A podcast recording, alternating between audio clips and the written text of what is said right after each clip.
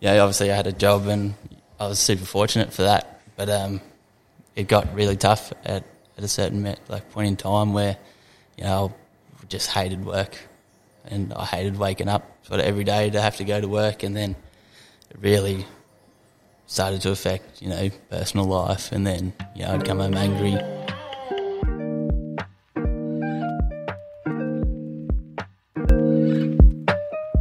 At the Pottery Studio, we would like everyone who comes through the door to find stillness through the pottery process. We believe the mindful aspect of working with clay is beneficial to one's mental health. As we approach November, we'd like to do our bit to raise awareness for mental health. And this year, we've asked some guys to put their hands up and just jump behind the mic and have a general chat about their position on the topic and how they've dealt with their own struggles. The idea is to create a space where guys feel comfortable opening up and hopefully becomes a catalyst for other guys to speak up when they're feeling low. We'll also be donating all the proceeds from men who come try one of our classes at the studio this November, and they will be going to Grab the Life by the Balls charity and the Movember Foundation. Hope you enjoy.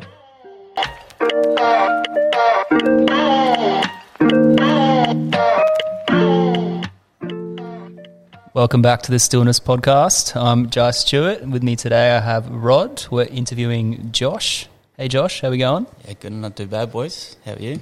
Yeah, real good. It's been a big day, but uh, we're chugging on. That's you a bit want- overtime, boys. Yeah, a little bit overtime. Did you want to tell us a little bit about yourself, what you do, and why you're interested in the mental health podcast? Yeah, I'm um, I'm a Sparky, um, 23 years old. I've um, I think mental health is just such a an important thing to um, really start talking about and bring it to the forefront of people's minds. I think it's not something that really gets you know starting to get talked about a bit more, but it still still gets pushed away as a bit of a joke. I think. I think um, yeah, doing stuff like this is just so important.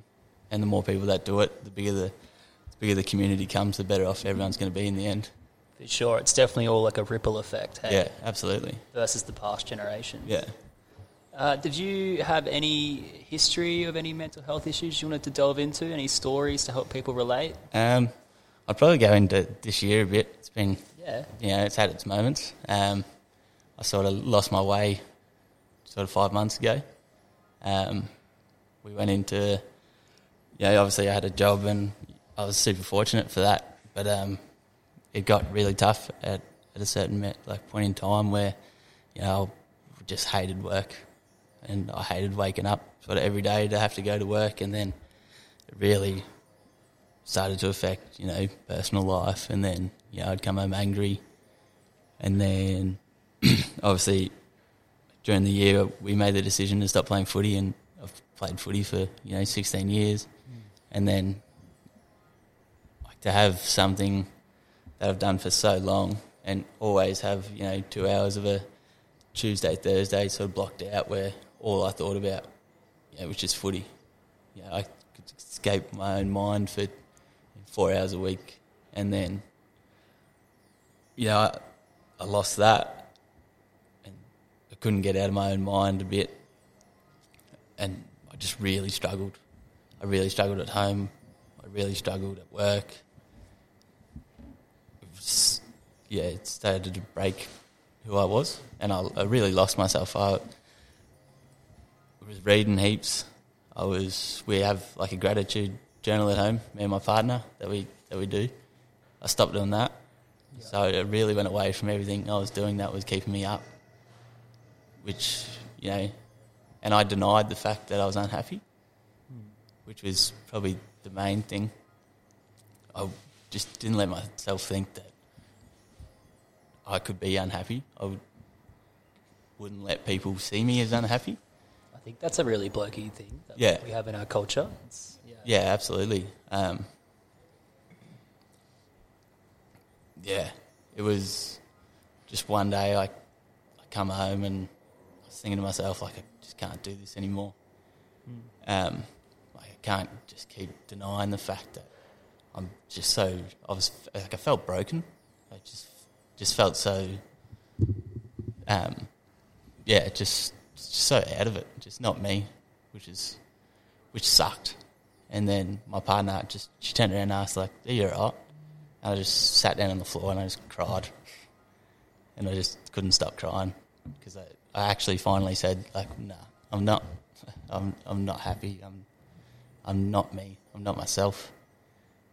And um, we have this group chat amongst the, us boys that you know I try and send a message in, and I was still doing this to hide the fact that oh, more to move the conversation off myself. I'd ask everyone else like, "Oh, how are you boys doing? You're doing all right?" And they would just send back, "Yeah, yeah, like you know, all all's pretty well. How are you?" And I'd be, "Yeah, living the dream." You know, just Classic Aussie saying. Yeah, just something- Always say that. yeah, just something I could throw in there, and it moves the conversation sort of straight past it. And I, yeah, I was sitting there crying, and yeah, the denial was gone, and I was able to then. You know, I sent in another message, and I told one of the boys like, "I'm not doing well. I need, I sort of need you to get around me a bit. And, you know, this is this is what we do. We, we get around each other and we help each other, and then."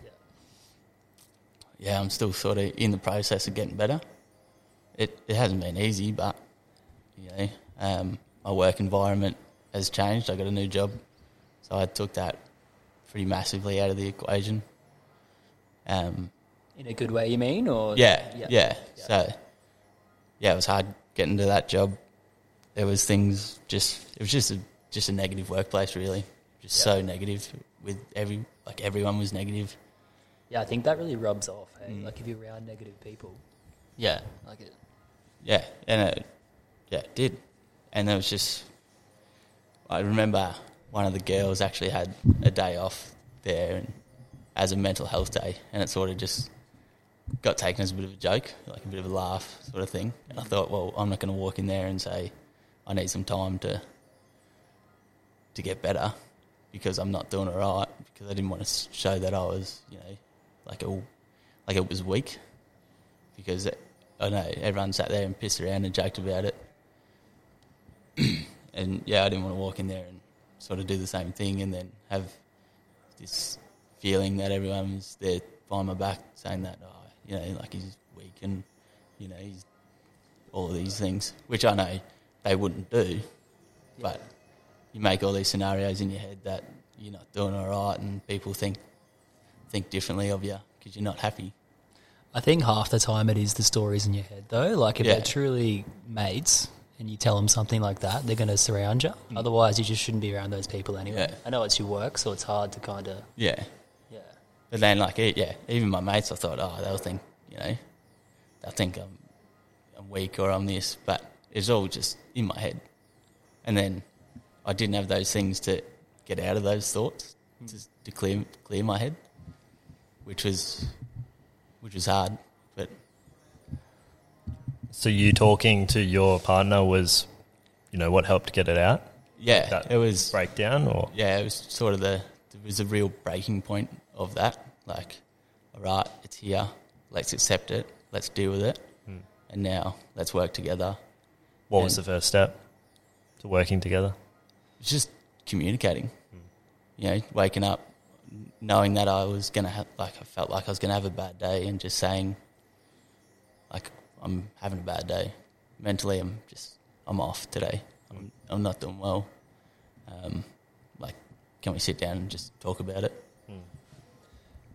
Yeah, I think dudes think with their partners if they're going to tell them something, like it's going to make them think they're weak. But Yeah. really, I think what brings two people together, it's cheesy, but being vulnerable is 100% Oh, absolutely, yeah. what draws people to each other. Yeah. You don't realize till you do it, and then they show that they're going for it. Yeah. Like, you know, you can depend on them, sort of thing. Yeah, and they're always going to be there. Yeah. They're, they're always sort of the first ones, you know, with a shoulder and a hug and a, and Yeah. a kiss and, you know, in your ear saying you're going to be all right. So, have you guys come up with anything apart from just talking that you can do to kind of like any steps you could give people advice that's helped you so far? Or Um, so, yeah, I'm back. So I still have my gratitude journal, which which I'm back sort of doing of, of a night time. Um, I do fall in and out of that still, just because, you know, there is times where I still just go, oh, like I don't need to do it, whatever. Like I'm in a bad headspace, I'm not doing it. And then it's that, you know, oh, come on, I'm doing it. Let's do it together, sort of thing. And then it's just sort of finding an open communication again with your mates, which is which has been huge. When they ask, "Oh, how's things?" It's you know, this week my head's been a bit off, but you know, let's have a chat about it. We had um, Jeremy Adams in before, and he was growing up from what do you say, six years old until he was 21, and he was in the reserves for the Broncos, whatever, and hurt his jaw and had to um, get out. But he said his dependency on rugby league was massive his whole life. And I suppose it's the same with you and Matty Ullman, who you know, and when he had his appendix out Yeah. last appendix, yeah, I think it was Hernia? hernia, Yeah, hernia. Sorry, hernia. last year I was living with him, and he was, um, yeah, down for it for a while. Yeah. And I think, um, what do you think the, I don't know, it's obviously a relationship with the sport, and I mean, it's great, like you love it. But to have that kind of dependency on that, if that makes sense, like, yeah. Um, I guess without it, you sort of just lose a bit of who you are. Mm. Like playing it for 16 years, you, you think Tuesday, Thursday, that's footy day. I get to run around with my mates. And then you go from that every week and that social connection, and then to you don't really see anyone, which is, I think it's like the sport is the sport. It's the people that are involved within the sport that that's what make it desirable, and that's what makes it a place where you want to be. So there seems to be some kind of, I don't know, maybe disconnect after the sporting finishes. And I don't, I mean, I hear people say, like, I think Jimmy even said he's like, I didn't have anything to fall back on. I don't know if you had your apprenticeship, you probably did, but he started, he's a Sparky as well, but he didn't have anything to fall back on. I suppose you see the actual elite football players who don't have anything as well. Yeah. When they finish, they're like 35 and they're just like, now what? Um, I wonder if there's some something that's kind of getting off the sport or. Yeah, I think it's like you you sort of have like a bit of an identity around football. You're seen as a certain sort of person when you're in a football club um, for the way that you play on the field, and that's you know you gain respect and all that sort of thing from that, and then you lose footy, and you think now what now what do people think of me, sort of thing. Like how do I gain that respect that I got just from playing footy. And I know it's only it's only a local sort of thing. It's not you know it's not big time, but yeah, it's just a it's connection, a connection with people, and when you go from being in that tight group and that you know that sort of family feel, it's yeah, you feel lonely, I guess. I think I already said it on a few of the other podcasts, but I think one big thing about footy and everything like that is your tribe. Like you're always seeing the boys twice a week. Yeah. Have you tried to replace that with anything else? Like still hanging out with mates a couple of times a week, or Um, because that'd be major, like a major loss Yeah. of connection. Um, there was, yeah, a time where I just didn't. I sort of just hid away from that, just because in my head I thought, oh, you know, again, no one's going to want to hang out with me, sort of thing. When we're not playing footy, you know, no one sort of cares. But then I've met all my best mates playing footy. You know, I live with one of my best mates that I've met through footy, and then it was just just being like, what am I thinking? and just messaging them. like, Do you want to catch up? Just a couple of beers. Let's, have a chat about nothing. You know, let's just talk shit. Yeah. And then when I started doing that again, and even just hitting up a few boys, let's go for a kick. That started changing it all as well.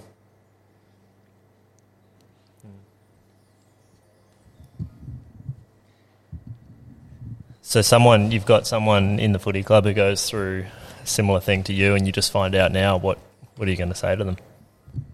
I think I'd just say, like, mate, I'm, I'm here for you. Everyone at the footy club, you know, everyone's here for you. No matter what you're going through, just message anyone. We'll all listen. We all care about you. And even, even if it's just a mate outside of the footy club, I don't want, you don't have to do it alone. It's probably the biggest thing. In your own mind, you think, oh, I've got to try and beat it by myself. You don't. You can talk, lean on other people. It, they'll all help. So your new work culture is a bit better than your last one as well. Yeah. That help a bit. Ah, massive. Yeah. it was massive. Um, you know, I actually wake up and give myself time before work. Where before I was waking up five minutes before I started, rocking up to work late. Just like well, whatever, don't really care. But that just changed an environment. Um, you get around a group of people that are happy, that are upbeat. They, you know, ask you how your weekend's been, all that, all that sort of thing. You know, it's not just work, work, work, work, work. Um, and then the negative stuff on top of that, which really drains you. Do you find you're working more productively or better for the company now? Like you're actually present in what you're doing. Yeah, absolutely. I think I, when I wasn't, I didn't want to be there. I'd, you know, I'd spend ages on my phone, just dicking around, doing whatever.